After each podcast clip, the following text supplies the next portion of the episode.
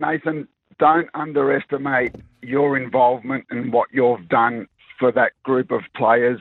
Some of them you wouldn't have coached, but a lot of them you did. So I, I hope in, in the back of your mind and, and in your heart that you're just a, a part of this as anyone else from from the club. So, you know, we all hold you in, in high regard. Um, so please don't underestimate your involvement. And, and you're a part of this too, but you really are a part of this because without a lot of your foundation and what you did over the period of time that you had the reins, um, you know, a lot of this wouldn't have been possible. So, Look, you know Steve- what? Hats Steve, off Steve. I, real, I really appreciate it. Um, I've got a lot of that sentiment, and I've got to be really open and transparent with it. Like it's cold comfort in many ways because of the, the time that I've committed and, and not got the ultimate reward either as a player or as a coach. But my emotions after the final siren were, along with every other Collingwood supporter, I was riding the, the highs and the lows with you, and I was tremendously emotional immediately after with a couple of my old teammates and a couple of guys that, that I'd coached. So I know how it feel, feels to be on this side of it, Steve. And um, you know, I've I've got I've got a lot of uh, a lot of gratitude for, for my career. I've still got a little bit of uh, um, I suppose what ifs with Yep. what ifs there, but I was I was I was rapt to see the boys that some some of the boys that I've coached be rewarded and Yeah. and be uh, be able to take that last Yeah, yeah. because it was awesome. But yeah, thanks thanks for that, Steve. Yeah, but Yeah. I think that's that's probably that's what grand final. Yeah, that's what the pinnacle, pivotal moments bring out is is the highs and the lows, the good and the bad, um, the excitement, um, the trials and the tribulations, and, and it's it's got it all. And it was it was a great day for it. Beautifully described. I, I can only ima- I can't imagine how difficult it would have been, but also joyous as well. And I saw you in the rooms Mm. after the game giving Jeremy Howe a hug. So we might just touch on that. I forced my way in there. I, I didn't have any tickets, but I've, I, didn't want to be there. I wanted, just wanted to be a fly on the wall. So I got in the corner out of everyone's way and spent five minutes there just observing it and then got out. And, you know, Maxie and I were hugging. And then, um, know, Pebs came across and he whispered in my ear, he goes, We got one back. And, like, you don't get them back. But there, there was a little bit of that, you know, a little bit of poor bugger me that came into it. But the other part is looking at, you know, looking at guys like Jeremy Howe, Brayden Maynard, obviously Steele and, and Pendles who have, have won their second one. Um, but just, you know, Brody Mihocek, Jamie Elliott, who's had so many injury concerns, ups and downs, and, you know, wouldn't would have wondered whether this day was ever going to come. So those those boys, even, and, you know, Darcy Cameron, who'd come in relatively late, wasn't in the 18 program, but came in and, and had a significant impact. Isaac Quaynor. Will Hoskin Elliott's one that was that's been there for the most of the journey. So to see those guys rewarded, and then you then that's tempered by you think I think of Tay Adams. And I think oh yeah.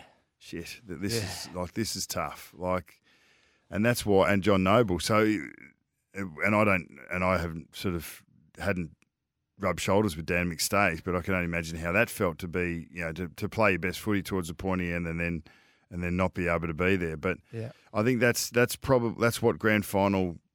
Yeah, that's what the pinnacle, pivotal moments bring out is is the highs and the lows, the good and the bad, um, the excitement, um, the trials and the tribulations, and, and it's it's got it all, and it was it was a great day for it. Beautifully described. I, I can only ima- I can't imagine how difficult it would have been, but also joyous as well. And I saw you in the rooms Mm. after the game giving Jeremy Howe a hug. So we might just touch on that. I forced my way in there. I, I didn't have any tickets, but I've, I, I didn't want to be there. I wanted, just wanted to be a fly on the wall. So I got in the corner out of everyone's way and spent five minutes there just observing it and then got out. Bucks, does this lament your decision to move on for the better of the club?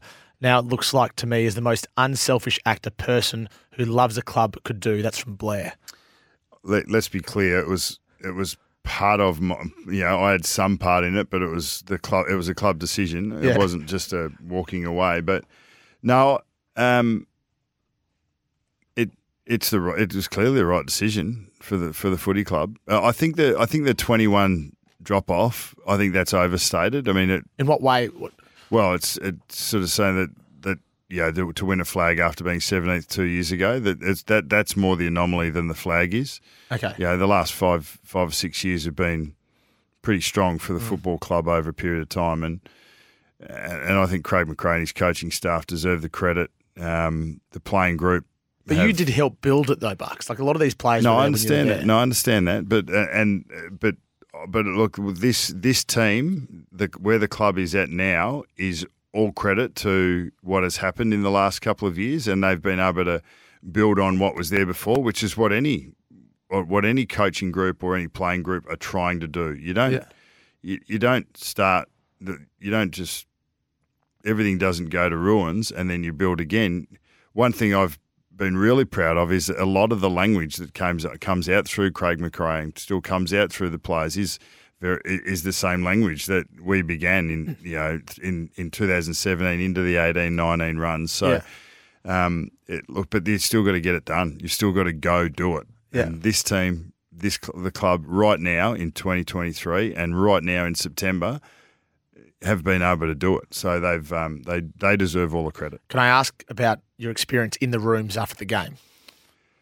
Yeah, well, yeah. I, like I, I didn't think that that was going to happen. I, I just wanted to be down there to see a couple of the players. Because I didn't. See, I was there, and I was wondering whether you'd be down there. And I had a look around, and I couldn't see you, so you must have been well hidden. No, well, I know the security guards pretty well. The guys, you know, there's some, there's a few guys there that were that uh, used to help me up and back from the coach's box for a long time, and um, you know, got to know them pretty well. So they were they were. I didn't have a pass, but I I, I snuck my way. in. saw Paul Acura on the way in. We um, you know, shared an embrace and a few nice words, and some of the staff saw Neil Price, the boot starter. I I just I got one step in and then took two steps to the left. There's a corner there that no one really knows is there. It's it's on the way to the media room, and I just wanted to sit and absorb. I I was it was a selfish part of me that I wanted to be a part of it, but I didn't want to be anywhere.